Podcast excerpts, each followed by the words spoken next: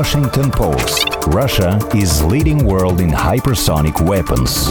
Mitteldeutscher Rundfunk. Die Ostdeutschen und Russland. Ein besonderes Verhältnis. الشرق الأوسط روسيا تستعرض عضلات أسطولها البحري 人民日报是语见的俄罗斯民族。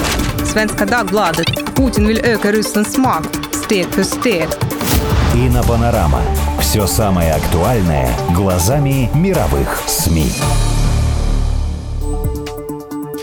Это подкаст «Ино Панорама». У микрофона Кирилл Бакеев и Олеся Орленко, редактор сайта Общества друзей газеты «Юманите». Олеся, здравствуйте. Здравствуйте. И Дмитрий Бабич, обозреватель интернет-портала «Иносми». Дмитрий, здравствуйте. Здравствуйте. Что нас, собственно, здесь сегодня собрало? А то, что во Франции правительство одобрило президентский законопроект об укреплении республиканских принципов, который призван защитить статус страны как светского общества и противостоять радикальному исламу. Теперь весьма конфузно, наверное, будет публично разговаривать о религии. Вы совершенно правы. Ну, э, в народе этот народ, э, этот закон, э, вер- вернее, еще пока проект, сразу окрестили проект борьбы с исламским сепаратизмом. Я напомню, что этот термин впервые употребил французский президент Макрон еще в начале октября, после чего последовала целая цепочка драматических событий, то есть э, мусульмане, вернее, часть мусульман, скажем так, обиделась. А, Уже тогда же в октябре был убит вот этот учитель Самуэль Пати, который показывал ученикам э, карикатуры на пророка Магомета. Мы знаем, что он был убит очень жестоким образом, с обезглавливанием, и э, убийство совершил выходец из Чечни, ну, человек, который в два года покинул Чечню, и с родителями приехал во Францию, 18-летний парень. А, В итоге в обществе разгорелась дискуссия, что делать, потому что после этого убийства были такие мощные государственные похороны а, с речами со стороны Макрона еще более, так сказать, грозными в отношении этого самого исламского сепаратизма. А, Последовали несколько нападений на церкви, и общество просто как бы оказалось в замешательстве. Что делать, как себя вести? Сначала так и предполагалось, что этот закон будет называться закон о, борьбе с исламским сепаратизмом, но в конце концов перешли вот на эту нейтральную формулировку, которая французам понятна, я думаю, Олеся меня тут поддержит, да? А, когда французы говорят «la république», там, а, значит, «les valeurs républicaines», э, республиканские ценности, это и предполагает, как они говорят, лаицизм, то есть светскость, а, равноудаленность от всех религий. На самом деле атеизм, если так говорить э, попроще, да. И я бы напомнил, э, что Не даже... согласна. Не согласна, Не да? согласна по поводу атеизма, не согласна, нет. А, Ну, может быть, я тут чуть-чуть перегнул палку, но дело в том, что ленинский вот этот закон о свободе совести э, в Советской России, по которому церковь была отделена от государства, он практически скопирован с французского законодательства начала 20 века на эту же самую тему. Поэтому вот, наверное, я и сказал атеизм, потому что ну, для меня, когда Ленин вот все это скопировал, то э, получается, что э, вот это, это и есть атеизм. Ну, Олеся, наверное, меня поправит. На самом деле, да. На самом деле вы сказали еще вот одну очень правильную вещь. Вы говорили о равноудаленности От религий. от да. религии государства, да, потому Мгм. что если резюмировать, собственно, закон 1905 года, он подразумевает на самом деле только одно. Он подразумевает, что государство а, и государственные органы не финансируют никакую абсолютно конфессиональное учреждение, никакую конфессию. Да. То есть, в общем, по большому счету, здесь не идеологическая какая-то основа. Враждебность религии. Да, Да, и враждебность. А именно то, что государство не имеет права э, финансировать э, ни э, религию, ни религиозные учреждения, Не обучение не обучение, совершенно верно. И, кстати, Макрон, ну, несколько, по-моему, года два назад, тоже в, будучи беседуя в Бенедиктинском, э, в коллегии бенедиктинцев, в ко- в колледже, по-моему, Мгм. бенедиктинцев, Это бенедиктинские монахи. Это да, да, да, да, да. Он как раз там высказывал сожаление о том, что сам он, его жена тоже преподавала в католическом э, учебном заведении, и э, э, он сам, судя по всему, является человеком верующим. И вот он как раз говорил о том, что вот, к сожалению, государство не может поддержать. Ну, это высказал свое мнение об этом. Мгм. Ну, вообще, это во Франции проблема. Например, газета «Круа», это в переводе значит крест, да, католическая газета э, в обсуждении вот этих событий вокруг э, этого закона напомнила своим читателям, что еще в 2004 году, а, когда шла борьба с а, закрыванием лиц, то есть хотели добиться того, чтобы девушки-мусульманки и женщины-мусульманки не ходили с закрытыми лицами, поскольку это угрожает безопасности. Ну, например, человек совершит преступление, а его невозможно идентифицировать. Да? А, тогда было принято решение значит, э, запретить любые религиозные символы в образовательных учреждениях. Ну, все понимали, что вообще-то боятся именно, именно радикального ислама, Совершенно, но да. в итоге запрещено было носить кресты, запрещено было носить звезды Давида, то есть это косвенно ударило по всем остальным. То есть вот этот принцип равноудаленности, да, э, он немножечко коварный, да, казалось бы, равноудаленность это значит по крайней мере, в 1905 году, это значило одинаково положительное отношение ко всем. Да. Сейчас получается одинаково отрицательное, одинаково ну, конечно, это боязливое. Да, перешло. Это, конечно, сейчас, в принципе, э, наблюдается, как мы вот э, беседовали с вами, некий радикализм даже, в общем, mm. каких-то изначально позитивных э, тенденциях. Э, радикализация, она, конечно же, характерна, к сожалению, для многих стран мира и для многих стран, которые раньше представлялись, ну, вот, например, моему поколению, да, да каким каким-то образцом э, э каким, э, защиты свободы, прав человека, да. свободы и так далее. Выясняется, что, э, и, собственно говоря, вот если вот мы говорим об этом законе, э, здесь тоже это реакция так или иначе на то, что есть вот это, это некоторое осознание уже на законодательном уровне от того, что государство, э, есть сферы, в которых государство не работает. Угу, не, То есть, например, да. Не срабатывает. Да, не срабатывает. Так. То есть нет никакого способа повлиять на определенные э, э, граждан. В частности, вот здесь вот речь идет о том, что традиционные э, достаточно э, культуры, тради, о, о, общество и группы людей, которые придерживаются очень традиционных взглядов, Ценности, да. Да, ведут э, э себя э, совершенно не, не так, как этого требуют законы государства. Ну да, я думаю, вы со мной согласитесь, что здесь радикализация с двух сторон. С одной стороны, э, часть мусульманской общины во Франции и в целом в Европе радикализировалась. И очевидно, да, опасность, которая исходит от, от таких людей. С другой стороны, государство, борясь э, с, вот, с, с этим исламизмом, не в силах выделить какую-то одну конфессию, что вот она опасна, государство бьет по всем конфессиям, и, э, и получается, что, э, значит, э, страдают все, да. Ну, этот закон, кстати, он с этой точки зрения и подвергся определенной критике, да. Например, эм, газета «Фигаро» отмечает, что по закону теперь нужно отдавать детей обязательно на обучение с трех лет. Э, задача понятна, да, чтобы дети мусульманских родителей не вырастали, принципы да, чтобы они республики. не вырастали в ненависти или в каких-то, э, значит, традициях, когда там девочек насильно выдают замуж и так далее, и так далее. Э, вот, но невозможно же в законе написать мусульманам отдавать с трех лет, остальным, когда хотите. Поэтому требуют ото всех, понимаете, да?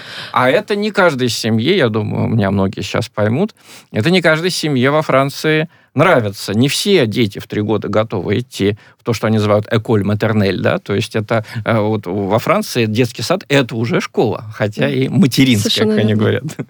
Ну, плюс еще есть же такая вещь, как право на домашнее образование, что люди могут э, любой конфессии имеют, должны иметь право э, ну, выбирать то, каким образом они будут предоставлять да. образование своим детям, и, соответственно... Часто хорошие результаты, да, родители настолько Хотя хорошо. Теперь, наверное, я думаю, в нынешних условиях да. вопрос удаленного обучения у многих вызывает некий да, тем более, тик, но... тем более, как раз сейчас это актуально. Но зато это актуально, да, показало ну, да. это актуальность на самом деле. Ну вот тут еще один интересный момент. Э, оказывается, вот мы привыкли, что э, во Франции, на Западе очень четкие законы, на каждую ситуацию есть закон, да?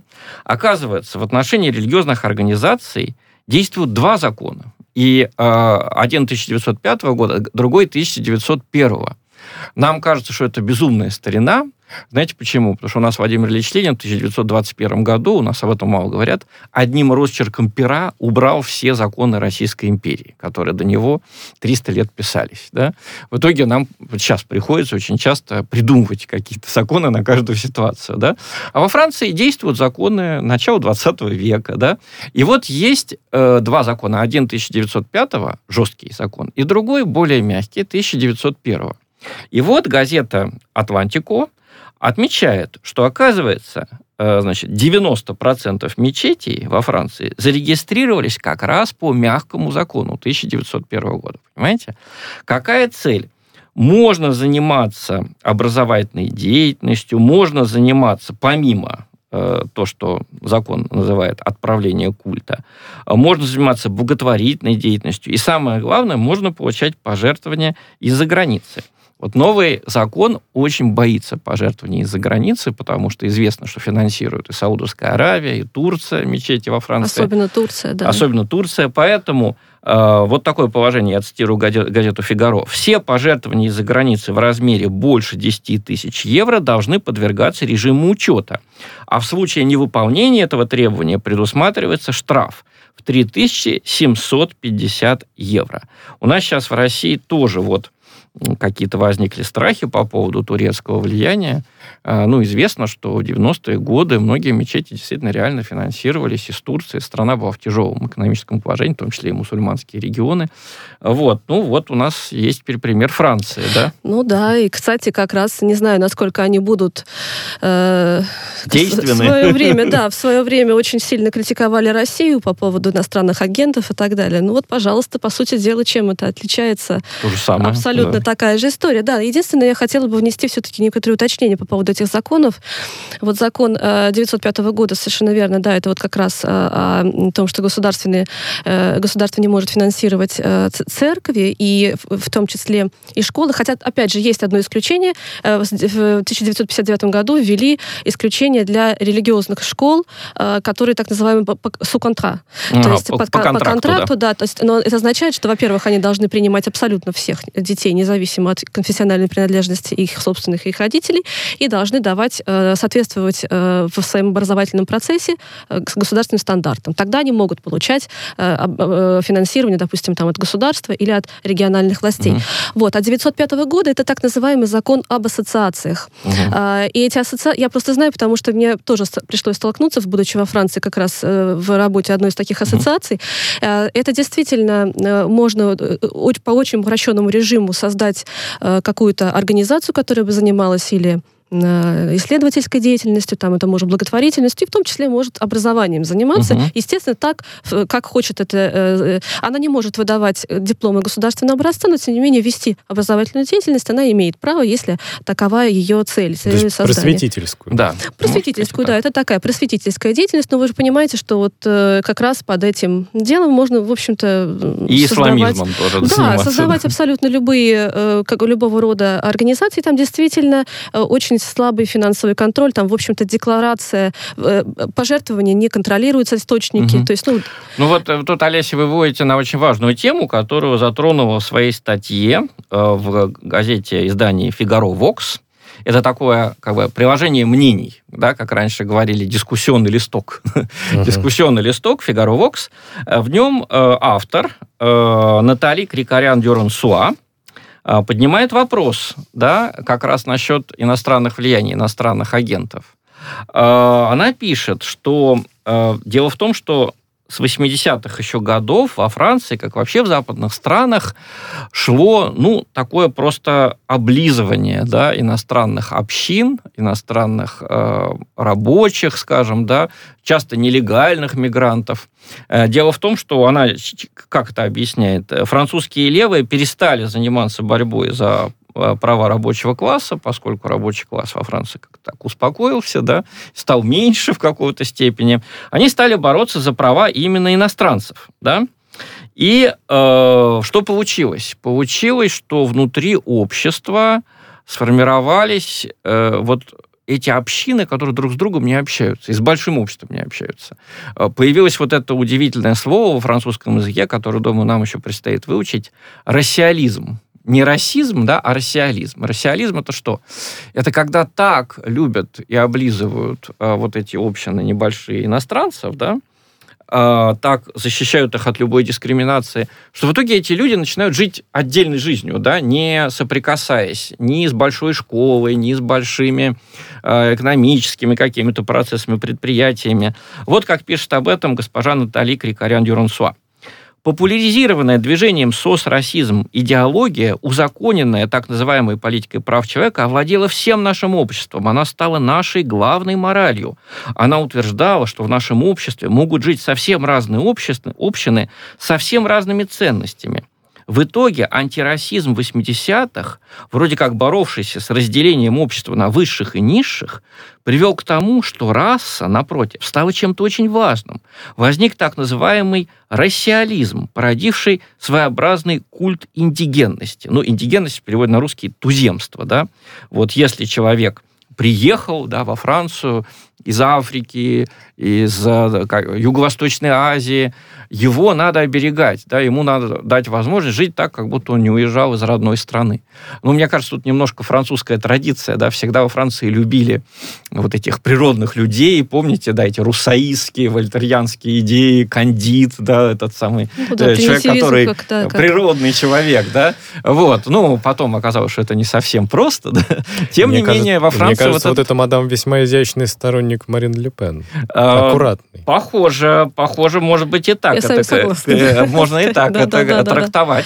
Ну, Фигаро Вокс, видите, самые разные мнения, в том числе и люпинистские, да? Да, на, самом деле на, на колонках Фигаро, Фигаро Вокс нет, но вот в колонках Фигаро там, в общем, дают э, возможность высказаться. Разным в общем-то, да, очень, очень, в том числе. И э, я вот хотела бы уточнить по поводу, в принципе, левого движения во Франции. Вот в это время надо сказать, что действительно абсолютно э, правильно э, было сказано, э, что общество так атомизировалось. То есть это угу. э, происходило как раз вот эти конец 70-х, начало 80-х годов. Это, с одной стороны, атомизация общества, разделение на некие небольшие общины, э, э, которые борются действительно за свои права. И, э, и, и, и сейчас и даже... массовая миграция тоже пошла. Да, вы знаете, на самом деле массовая миграция как была как раз и 60-е годы, и после войны. Угу. На самом деле вот эти 90-е годы, самая большая волна миграции вот за последние там, несколько десятилетий, это было 90-е годы, она была гораздо больше, чем сейчас. Конечно. Но потом она все-таки после войны это были европейские страны, ну, немножко, может быть, Алжир, ну, почему? но... Африка? А после, алжирцы, после... алжирцы, э, мы же, э, это интересно будет нашим слушателям, Алжир был таким же департаментом Франции, да, как Иль де Франс. Франции, это территория все Франции, да. прекрасно до сих пор говорят по-французски, как да, я это да, да, замечал да, да, совершенно верно. Да. Ну и вообще многие фран, францафрик, да, вот это вот да, французская да. Африка. Поэтому это нельзя сказать, что это была такая миграция совсем вот Нет, ну инопланетян, это, да? Это, ну... В 60-е, я имею в виду, годы, э, в 70-е. Но, ну, но чем, чем дальше, тем больше. А вот она знаете, нарастала. Да, на самом деле, вот радикализация наблюдается она сейчас даже среди тех внуков, вот тех, которые приехали сейчас, да, да, тогда. Да. Вот. Она, у меня как раз вот э, недавно... Даже не детей, а внуков. Внуков, именно. да, совершенно верно, потому что э, родители приехали для того, чтобы дети получили лучшую жизнь, они действительно получили лучшую жизнь, но внуки сейчас живут намного хуже. И вот, кстати, атомизация общества, она сейчас, вот, по-моему, достигает вот этих апогеев, когда действительно группы, люди уже делятся по каким-то, я не знаю, уже даже не половым признакам, не mm-hmm. каким-то политическим, а вообще просто абсолютно абсурдным. Они действительно очень друг друга отдаляются, очень, очень э, мало... От большого общества Да, они отдаляются от большого так. общества, а и друг друга-то, наоборот, теснее иногда Да, становится. да, да, совершенно верно. Вот, и э, как раз вот в 70-е годы, после того, как Алжир стал независимым, во Францию при... начали приезжать радикальные элементы. Uh-huh. Это, вот мы сейчас говорили о Чечне, это действительно было 90-е годы, очень много чеченцев уехали во Францию, и не только во Францию, во другие европейские им дали страны. статус беженцев. Да, им дали статус беженцев, гражданство, то есть это, понятное дело, было сделано абсолютно с политическими э, причинами, э, но вот э, в 80-е, например, в той же самой Ницце, очень большая э, диаспора э, выходцев из, э, даже не из Алжира, а Э, мусульман, которые приезжали в Алжир заниматься как раз вот террористической деятельностью mm против правительства независимости. mm И Франция давала им, закрывая глаза на их прошлое, даже на их нелегальное пересечение границы, давала им убежище. И вот сейчас, например, в тех же самых районах Ниццы, поскольку там тоже 29 октября был совершился вот этот вот в церкви, да, вот этот, э, нападение, теракт, да, а до этого в 16 году на, на английской набережной это совершенно ужасное э, событие. Э, ведь э, в Ницце, несмотря на то, что там центр города, он такой достаточно красивый, богатый достаточно город, Мгм. еще место курортное, э, там есть очень бедные районы, для которых даже вводится определенный особый режим. Там, например, во время э, введения чрезвычайного положения там был введен комендантский час в части города. Мгм. То есть это разделение, э, когда люди живут Общинное да, такое совершенно верно. Причем на Мгм. уровне властей, поддерживаемыми властями. Это э, и многие, вот как раз если послушать э, то, что говорят учителя в этих школах, которые там преподают, они говорят, насколько школа вот э, говоря, опасным за- местом, занавески. разделенным, да. Вы знаете, даже занавески повесить невозможно. Лю- э, Насколько вот мало средств выделяются на школу, Мгм. и сколько много средств выделяется на то, чтобы ввести комендантский час, там, и патрули, Понятно. там патрули вот на этих вот Ну, улицах. может быть, вот если, если подытожить, да, я хотелось бы п- процитировать конечно, да. немножко французские издания. Э, ну, Ле Монт написал о том, что э, французский министр иностранных дел Дарманен предложил, вот насчет чеченских э, беженцев, он предложил выслать их обратно в Россию. Значит, после ряда э, терактов, да, вот этот теракт э, против Самуэля Пати совершил выходец из Чечни. Оказалось бы, министр. Да, вот. Он даже приезжал, собирался, по крайней мере, приехать в Россию для переговоров а, на эту тему. Но эта тема как-то заглохла. Очевидно, Россия сказала, извините, вы этим людям дали уже гражданство, наша прокуратура предупреждала вас, вы не вняли, А почему мы должны их брать обратно, да? Очевидно, вот как-то эта тема сошла на нет. Тем не менее, идет какая-то переоценка ценностей во Франции, да? Вот а, вы правильно сказали, что э, практически э, во многом взгляды Марин Ле Пен, да, высказала э, автор на страницах Фигаро Вокс, а вот на страницах Фигаро выступил французский сенатор, да, Совершенно Клод верно. Малюре, то есть человек уже лицо официальное. И вот что он говорит. Сепаратизм – это не обязательно исламизм. Я вижу множество сепаратистов в нашем обществе, которые не являются мусульманами. Кто такие сепаратисты? Это все, чьи высказывания и стремления направлены на то, чтобы уничтожить нашу республику и ее единство. Это сторонники так называемого индиженизма, ну, то есть вот, поддержки туземцев, да? Это поклонники так называемой деколонизации. У нас появилось множество расиалистов, людей, которые берутся защищать право общин жить абсолютно отдельно от государства. Эти люди говорят, что они борются с расизмом, а на самом деле они самые настоящие расисты и есть. Особенно те из них, кто совмещает радикальное левачество с исламизмом. Конец цитаты. Ну, вы знаете, вот э, я думаю, еще пять лет или тем более 10 лет назад такое услышать было просто невозможно. Это да? да, совершенно. И- И, и а, как бы а, а, а, позиция по Чечне у Франции была очень простая. Значит, Россия, авторитарное государство давят прекрасную чеченскую независимость, а наши левые сторонники борьбы за права значит, меньшинств и прочих, мы помогаем Чечне, помогаем ей бороться за свободу и принимаем этих людей у себя, даем им убежище. И по этому поводу не было дискуссии практически, да, был, был, был консенсус. А сейчас вот звучат такие вещи. То есть э, идет, идет во Франции определенная переоценка этих вещей. Другое дело, что пока что э, ответ, который дает французское общество вот на эти вызовы, он в рамках вот этой вот либеральной ультралиберальной идеологии, да, то есть э, просто э, давить, давить, не пускать все религиозные символы, да, не только э, мусульманские, постараться обеспечить вот этот самый лаицизм, светскость. Э, ну, при этом идет ссылка, понимаете, у Франции особая история. Весь 19 век шла борьба клерикалов с лаицистами, да.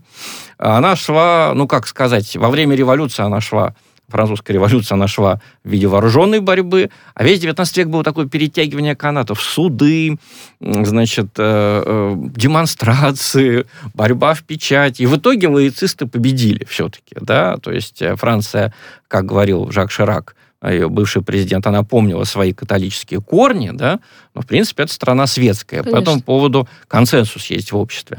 Вот. э, И, и вот Макрон и его сторонники, которые выбрали вот этот путь борьбы с исламским сепаратизмом, они на это ссылаются. И как бы э, этот э, момент подчеркивают.